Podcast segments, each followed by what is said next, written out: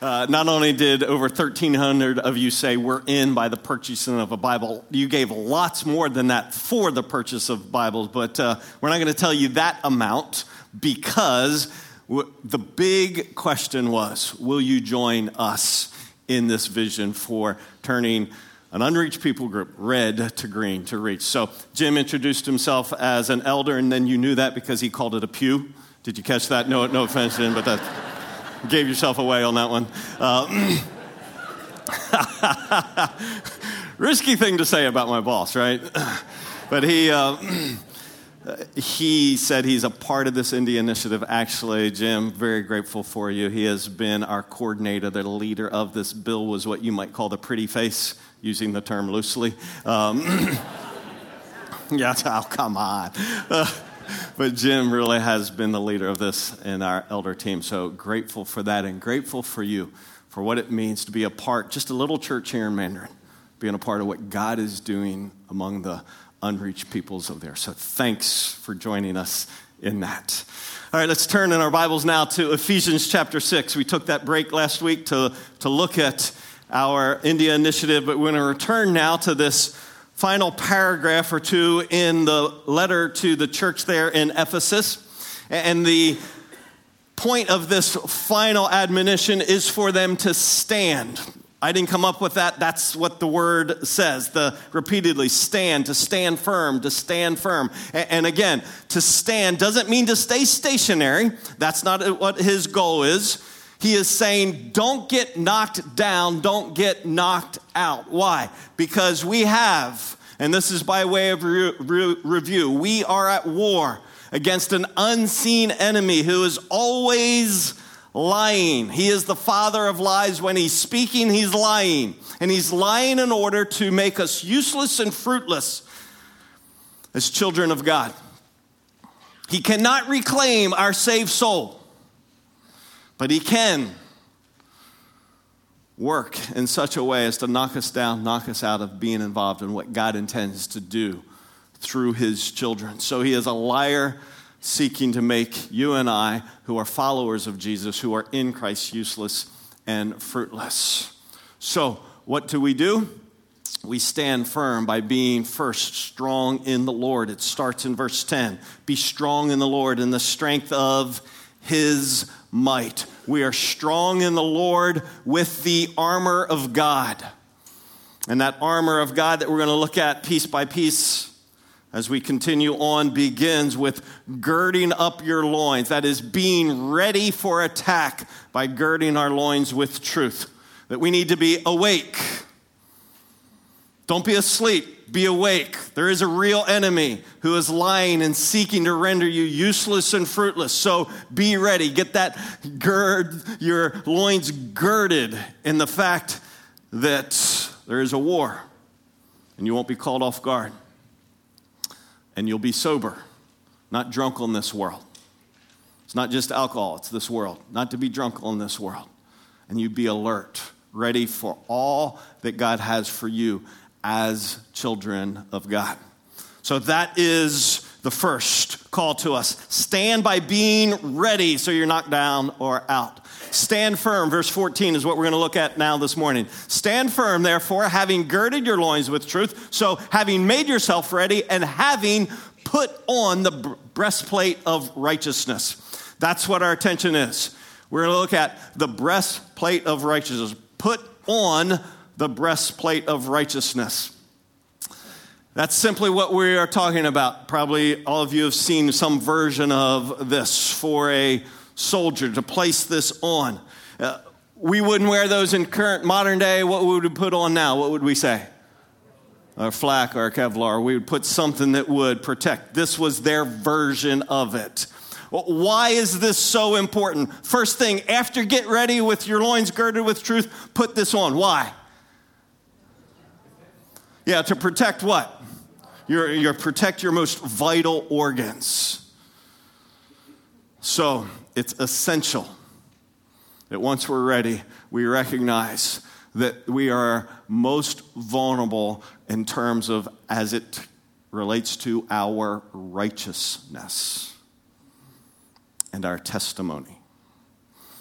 So, how do we put on the breastplate of righteousness. It starts in maybe a strange way. Let me take you to what the prophet Isaiah says. He says, For all of us have become like one who is unclean, and all our righteous deeds are like a filthy garment, and all of us wither like a leaf, and our iniquities, like the wind, do what? Take us away. So to put on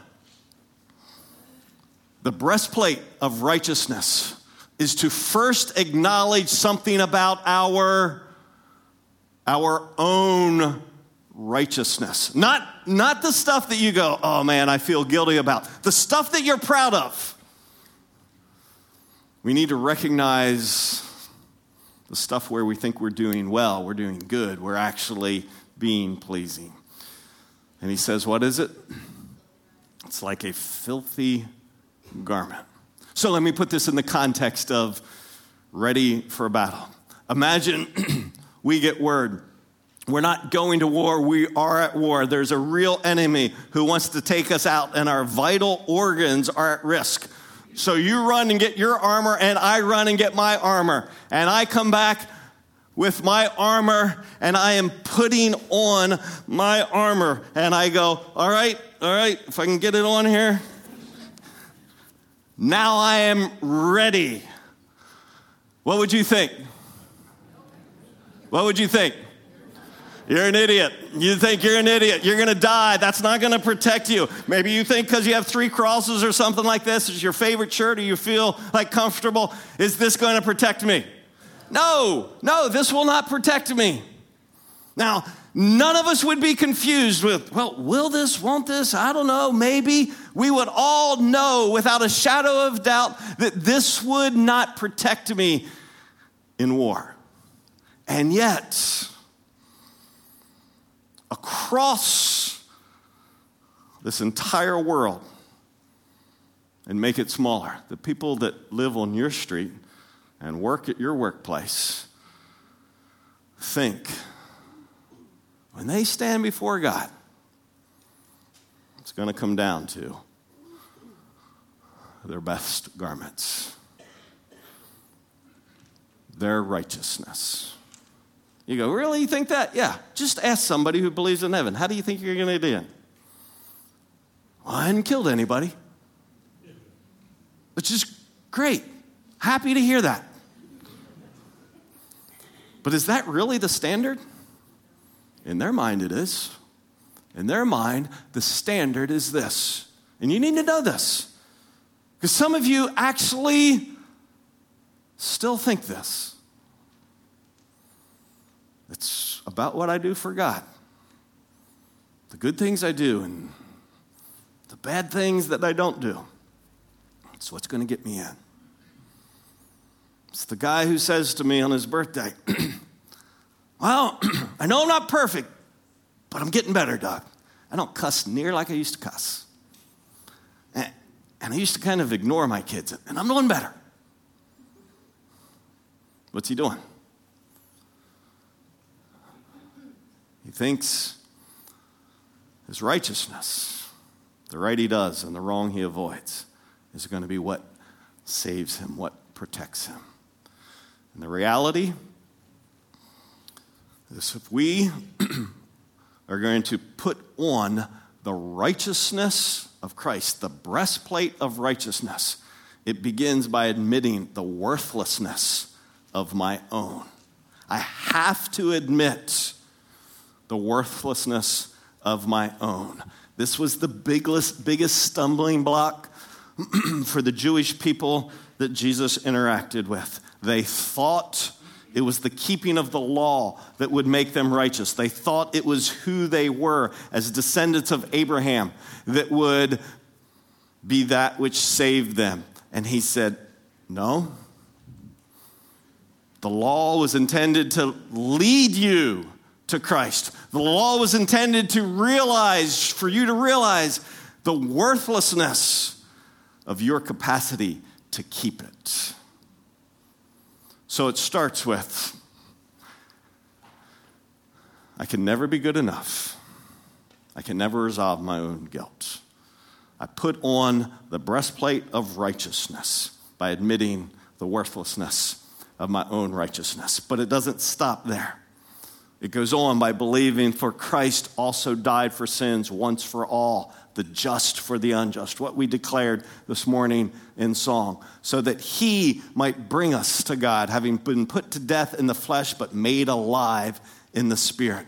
That he himself is the propitiation for our sins. He himself took the wrath that you and I deserve. Who deserves the wrath of God here this morning? Every single person deserves the wrath of God. Why? Because of the filthiness of our very best. Not the filthiness of our wrong, the filthiness of our best. We deserve the wrath of God, but He Himself took the wrath for our sins, and not for ours only, but also for those of the whole world. This is why we're saying we're going to take the gospel to the Chamar people of Sikh persuasion in Punjab because he took their wrath like he took my wrath, like he took your wrath. To put on the breastplate of righteousness is what? Worthless, my righteousness. But to believe in the substitutionary death of Jesus to believe that he died in my place. The penalty for sin that I needed to pay, he paid it. He stood in my place. He died in my place. The substitutionary death of Jesus.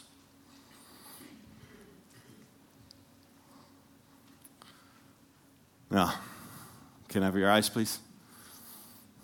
That's good news that Christ died in my place to take the penalty for my sin.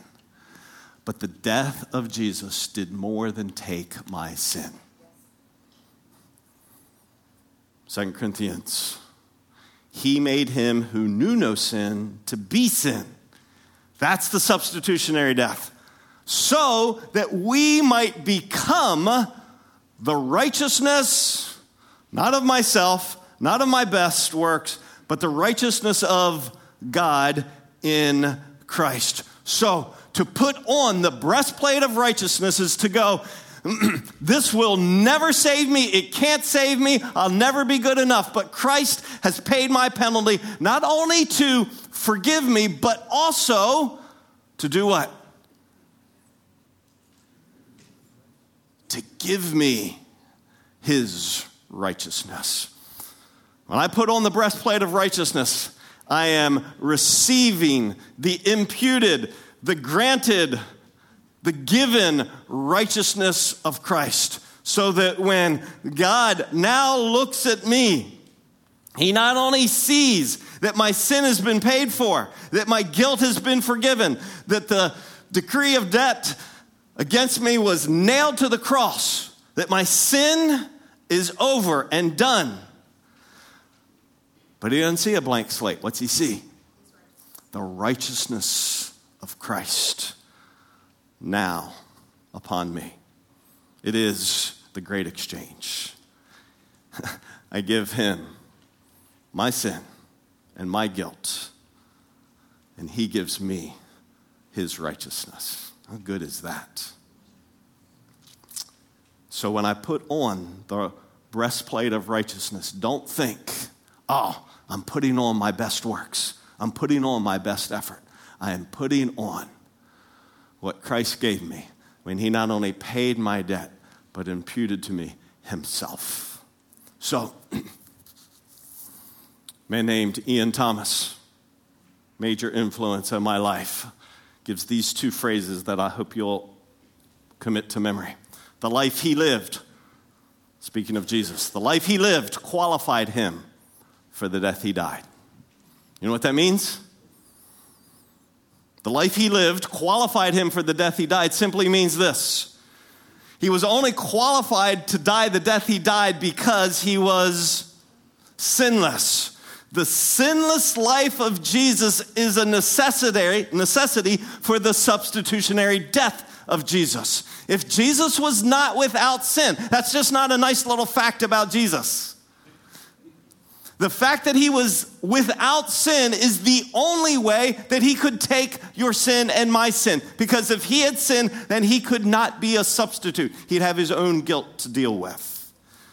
The sinless life of Jesus is the basis for the substitutionary death of Jesus. The life he lived qualified him for the death he died. You follow?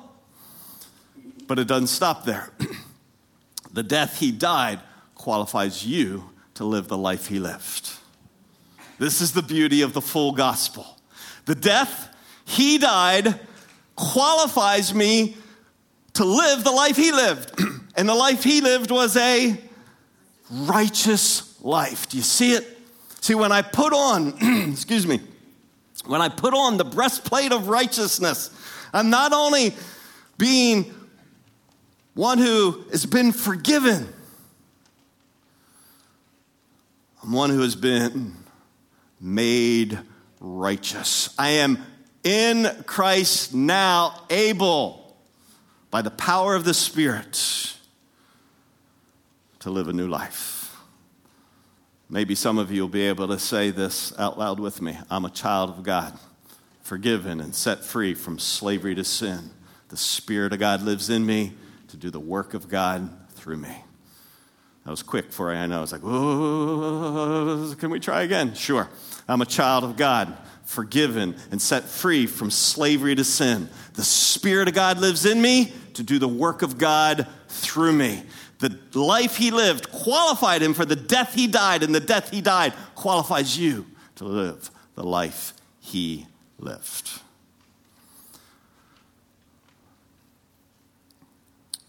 So, do you have a testimony? Going to invite the band up because we're actually going to pause for a moment here and respond to the gospel. As we respond to the gospel, here's really what I mean. Every person has a testimony, right? A testimony meaning, what do you believe? and some would say, well, I believe I'm going to be okay. I haven't killed anybody. Some would say, I believe I'm going to be okay. I've believed in God my entire life. I've always been a Christian.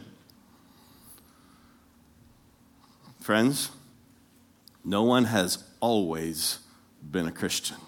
Jesus would say to you, if you think, I've always been a Christian, look, Jesus would say to you, you must be born again. You must admit you were not one who followed God, loved God, or pleased God you must admit your best was filthy before a holy God. No one was always a Christian. I've always gone to church. My parents were in the church. If that's your testimony,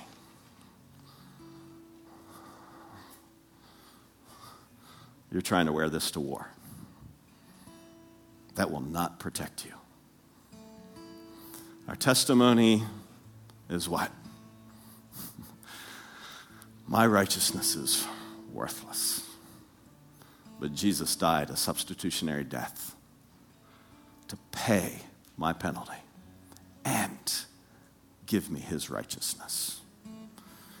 So you have the elements for the Lord's Supper. I want to invite you to take them out. If you need some, put your hands up. Guys will come. Over north, that'd be the same. These are new to you. There's a clear cellophane on top. Take that off. There's a wafer there. It's to remind us of the sinless life of Jesus, unleavened bread. And then the foil, take that off. Reveal the juice, and it's what? The symbol of the substitutionary blood of Jesus. I want to give you an opportunity. Then Matt's going to teach us a song, my testimony. I want to give you an opportunity to either declare for the first time or to declare again to the Lord I admit my sin, I admit what I deserve. I believe in Jesus and I receive his righteousness, the breastplate of his righteousness. Give you a quiet moment. I invite you to bow your head. If you thought, well, I've always been a Christian, or you're thinking, I'm trying to do better, trying to live a better life, and I think God's going to take notice. I want to invite you. Admit the foolishness of that, the worthlessness of that. And declare you believe in the substitutionary death of Jesus in your behalf. Place your faith in Him that He might give you what you desperately need the righteousness of Christ.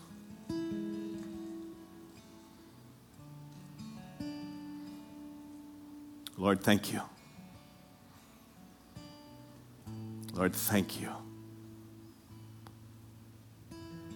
for taking our penalty, removing our guilt, and for making us new.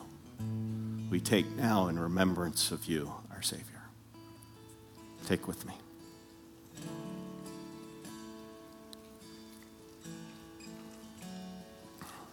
Let's stand and let's learn this song together, My Testimony.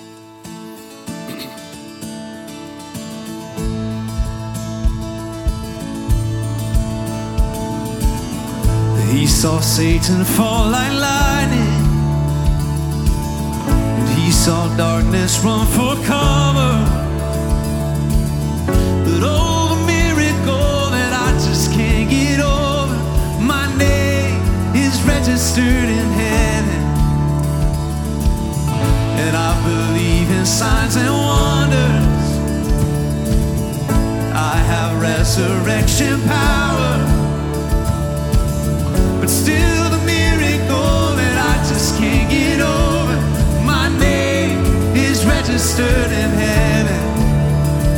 So my praise belongs to you forever. This is my testimony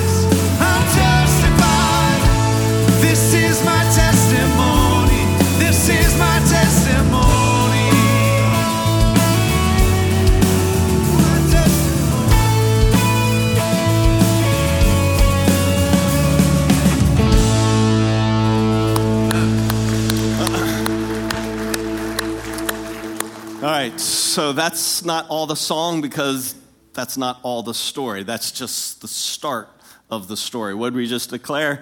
The God who started is going to finish the work. So have a seat we're going to talk about God continuing his work in us as his children.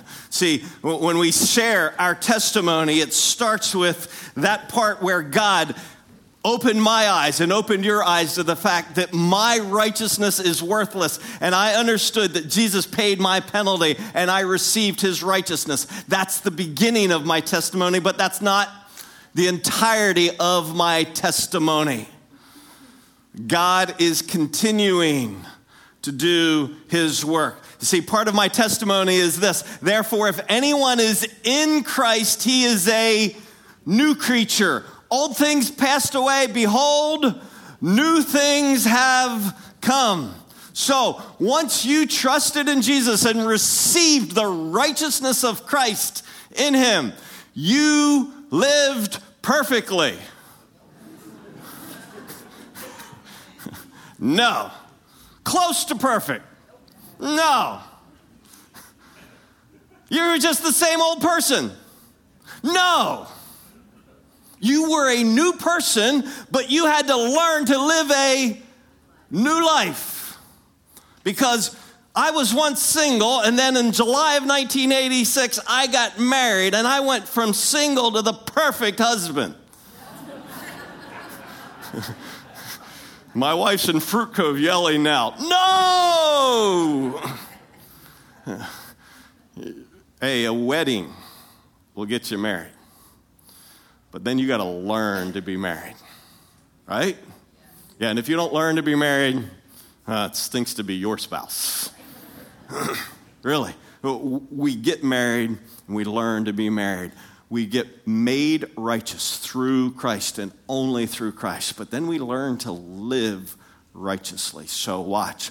The breastplate of righteousness, do not get this confused. The breastplate of righteousness is the righteousness of Christ, our testimony that we are in Him and made new by Him. And it is the new life I live because I have been made righteous. There's a chapter in the Bible, Romans chapter 6, that simply asks this question hey, if we are saved by God's grace, why not just continue to live like we always live and grace will be made even greater? And the writer says, May it never be. How shall we who died to sin still live in it? And all of us could go, Well, I can show you how.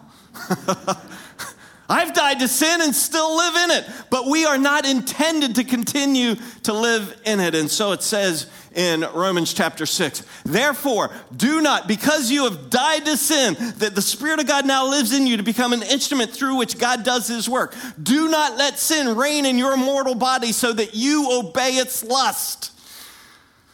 Do not go on presenting the members of your body. What's he talking about? Your eyes, your mind, your hands, your mouth, your feet. Don't go on presenting those members to sin as instruments of unrighteousness. Why? Because you've been made new, you have been given the righteousness of Christ. Present yourselves to God as those alive from the dead, and your members as instruments of righteousness to God. Do you get it? You have been made new, made righteous now, this body, which no longer belongs to me, but it belongs to the one who paid and bought it, now becomes the vessel, the instrument through which his thoughts would be thought. And I would see now with his eyes because I'd present my eyes to him. And eyes presented to him would now look at things that I didn't used to look at and wouldn't look at things that I used to look at. And these hands would engage in things that I didn't used to do and not engage in things that I used to do. Why? Because I have been made righteous. Do not mix this up. I do not do these things to become righteous. I do these things because I have been made righteous. But I need to learn to live. I must learn to live righteously as I have been made righteous. As you receive Christ Jesus the Lord, so walk in him. It was only by the righteousness of Christ that I could become righteous, and it's only through Christ that I can learn to live righteously. So, I learned to live righteous. Why does that matter? Yeah, because watch. My testimony is not only that Christ saved me, not only that Christ made me new, but my testimony is now, as I live on my street and you live on your street, and as you go to work, your testimony is now not only that you have been forgiven and made new, but that you live a new life. You speak new words. You think new thoughts. You relate in new ways. You love people you didn't used to love. You forgive as you have been forgiven. Because your testimony is I've been changed. I'm a new person. And it's not just a word, it's a life, a testimony, a righteous life is an impactful life. Jesus says, in fact, I don't want you to just read it. I want you to turn, if you have a Bible in front of you, turn with me to Matthew chapter 5. And you'll see why in a minute. I want us to turn there. Matthew chapter 5. Jesus is going to explain why, why it's important that we learn to live righteously. He says, You are the light of the world. Not you should be the light of the world, but you are the light of the world. A city set on a hill cannot be hidden. In other words, you don't turn on a light and then put it away. Well, some of us, you've been that guy who turned on your flashlight in your phone, then you put it in your pocket, and then there's this like little white shining through, and people are like, "You got your phone on." Yeah. Like, oh, that's awkward. But that's not why we turn a light on. We turn a light on to see. You are the light of the world because God is light and his spirit dwells in you. You are light. And you are light in order that you would make visible who God is and what God is like. You are light. And you were meant, watch, you were meant to be seen. Jesus says, No one lights a lamp and puts it under a basket, but on the lampstand. You know, you put it up so it gives light. It gives light to all who are in the house. Watch. Let your light shine before men in such a way that they may see your good works and go from non glorifiers to glorifiers.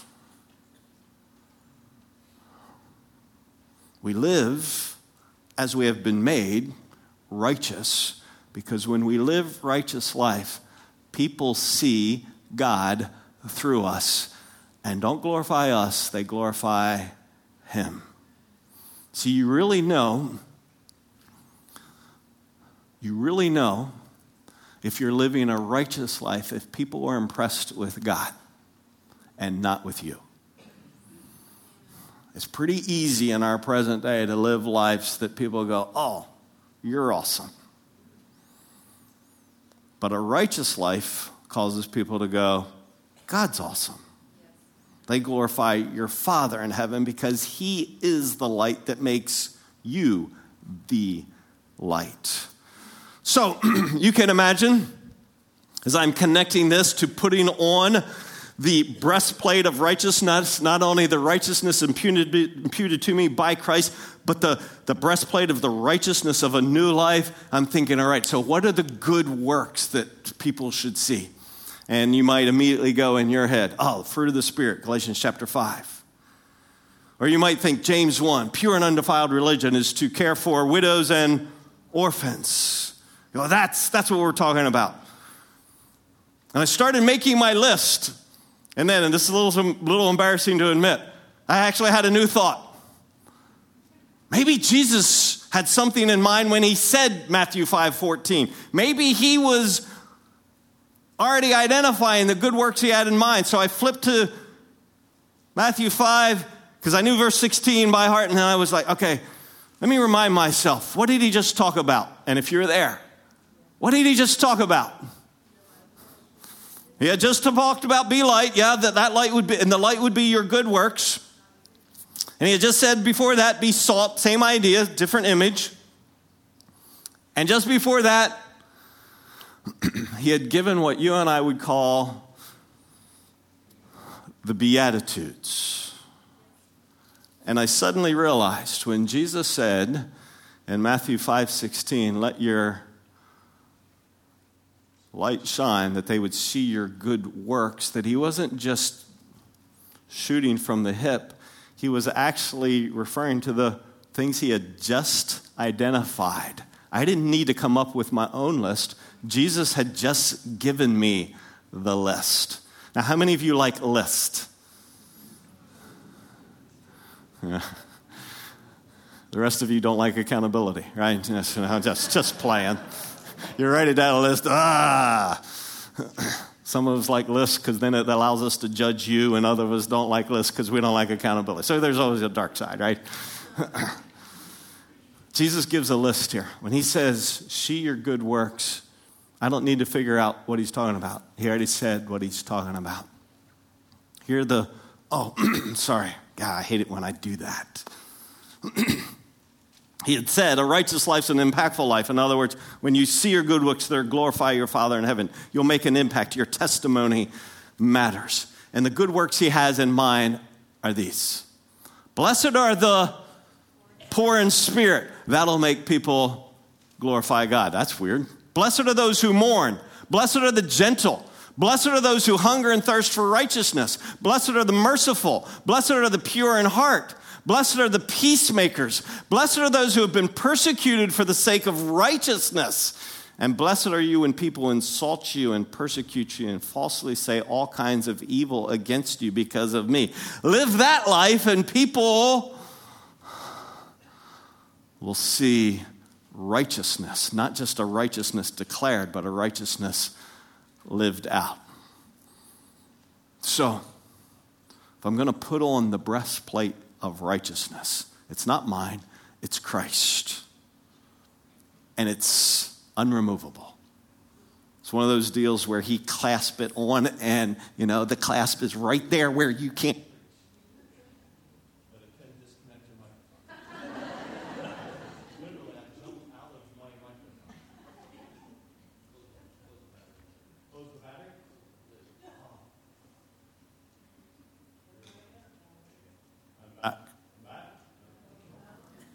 I'm,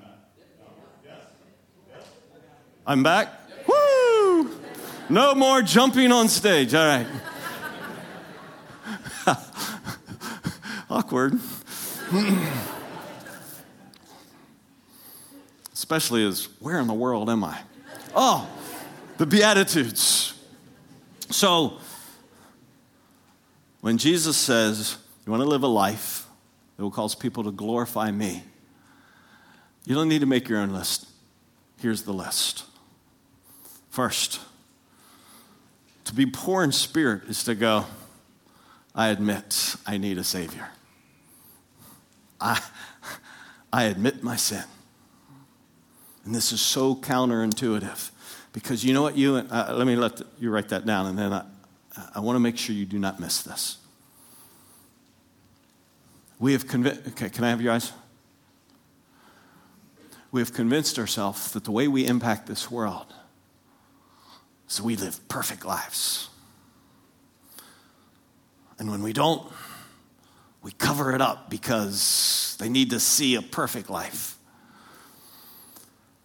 That's called pride, and we will never turn people to the Lord by our perfection and our pride. We will by our humility and our honesty. And we're a lot better at trying to act perfect than we are about being honest. Friends, never be afraid to admit your sin. Everybody knows you sin, nobody's confused. If you think, oh, Doug, you're the pastor because you don't sin, that is not why I'm the pastor.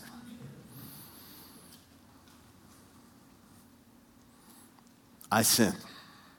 And I hope you would say, and Doug, I've heard you readily from this stage admit your sin. As a husband, as a dad, as a neighbor. Why? Because that points to a forgiving, gracious God. And our world does not need perfect people, our world needs a gracious, forgiving God. So stop living fake lives and denying your sin and acting proud and perfect. We're not. What will connect to your neighbor will be honesty. Now, I'm not saying it's, oh, go sin. I don't need you to tell that. You do that fine. It's to admit that we need humbly a Savior because we sin. Blessed are the poor in spirit. Poor in spirit. Why? Theirs is the kingdom of God. It's where it starts. Poor in spirit, admitting our sin. I'm going to have to go through these a little more quickly. They grieve, but with hope. I regret that I grew up with a mindset that either you grieve or you believe.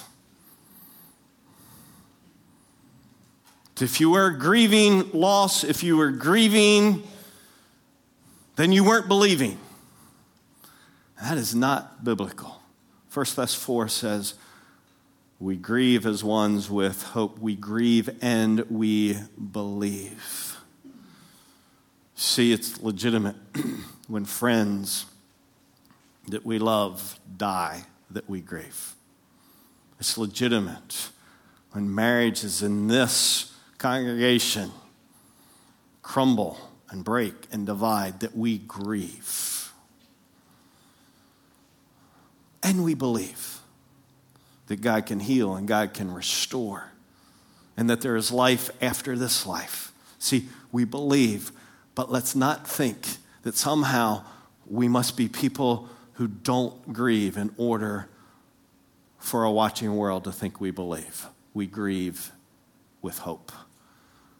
We're strong, but under control. That is, blessed are the gentle. Gentle, meek are not weak, they're strong, but that is strength under control, under the control of the Spirit. We have an appetite for good. We're hungry and thirsty for righteousness. So, does our testimony matter? Does our testimony matter? Yeah. So, so just ask yourself the people in your life, what do they think you're hungry for?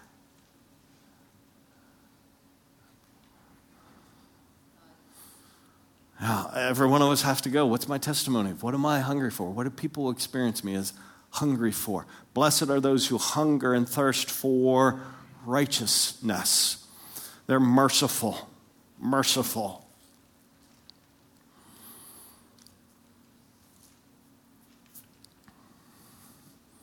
Regrettably, we need to own this church. Mostly we're known as judgmental, not merciful. Think about that. Judgmental, not merciful. Now, I'm not denying that there is absolute truth, and truth does bring judgment. Sir, mercy.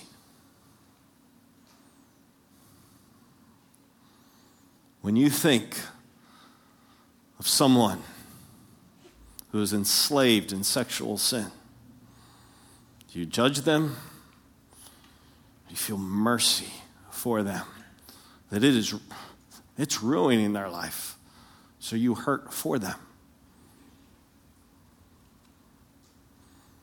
Mercy steps in and helps. Judgment stands back and condemns.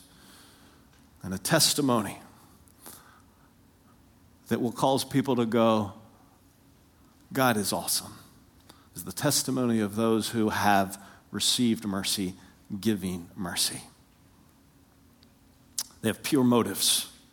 Next chapter, Matthew chapter 6, Jesus is going to go at length to say, when you pray, when you give, when you fast, you can do it in ways that will cause people to go, wow, you are so generous. Man, uh, you, you pray awesome. You can do good stuff to get human applause. And Jesus says, that's where it's going to stop.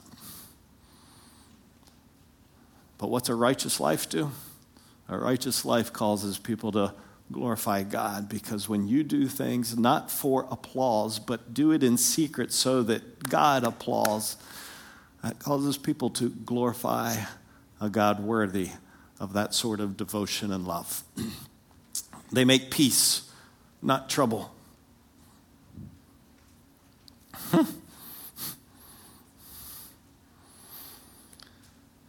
not trouble, peace.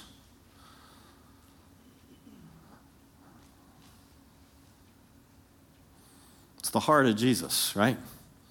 Who came to make peace between us and God. So we make peace. A righteous life, the righteousness of Christ that we have been made, positionally begins to be lived out in a manner that we are peacemakers. Firm convictions. Now, why do I say firm convictions? Because the text says that you are, verse 10, blessed are those who have been persecuted for the sake of righteousness. Everybody's committed to do good until it costs something, and then you go, nah, how committed am I?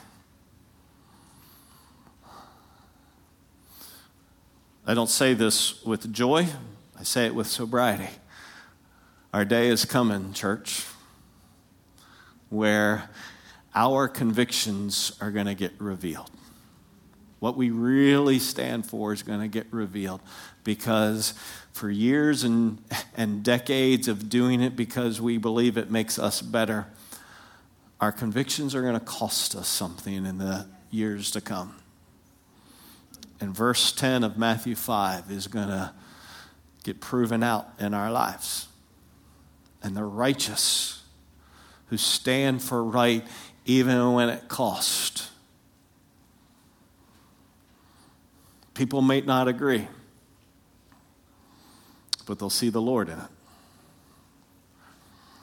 And then it goes one step further and says, joyful in it. Not just firm conviction in it, but joyful in it. Why? Because I am getting to share in Christ's likeness in a new way.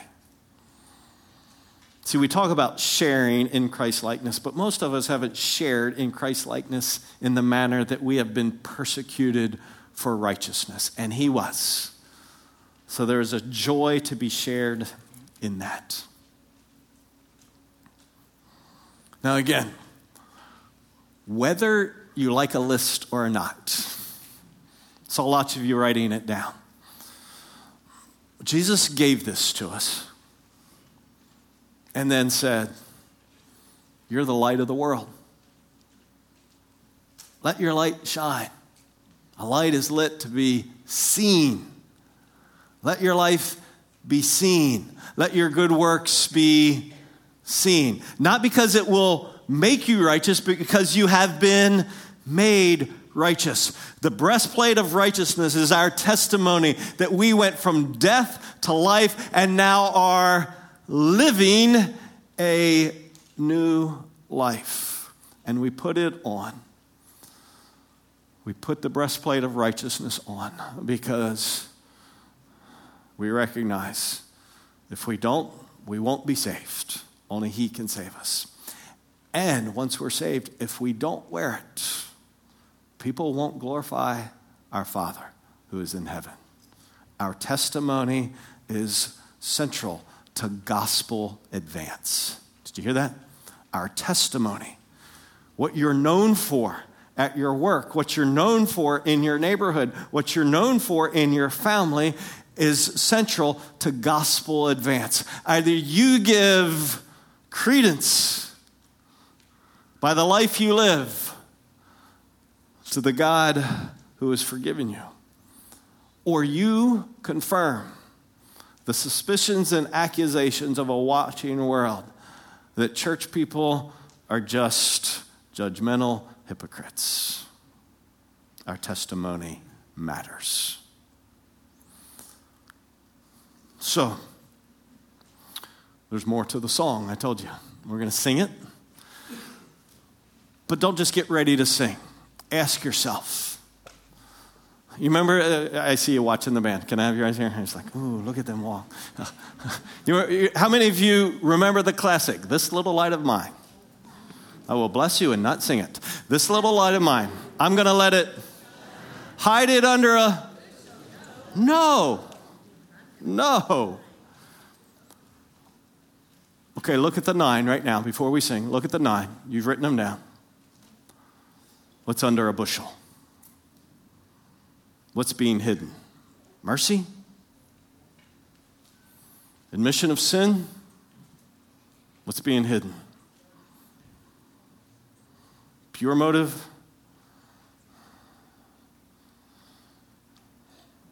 All of us are hiding our righteousness in some way.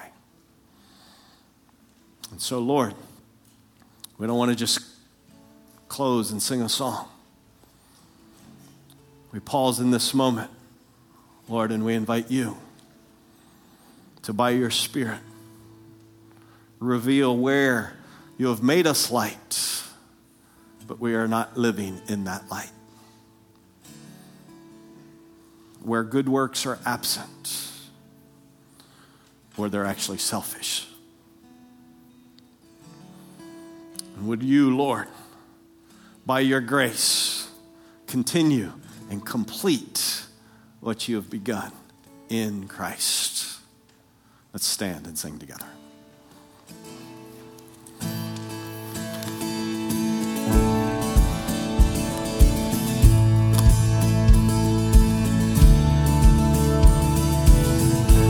Together, sons and daughters, bought with blood and washed in water.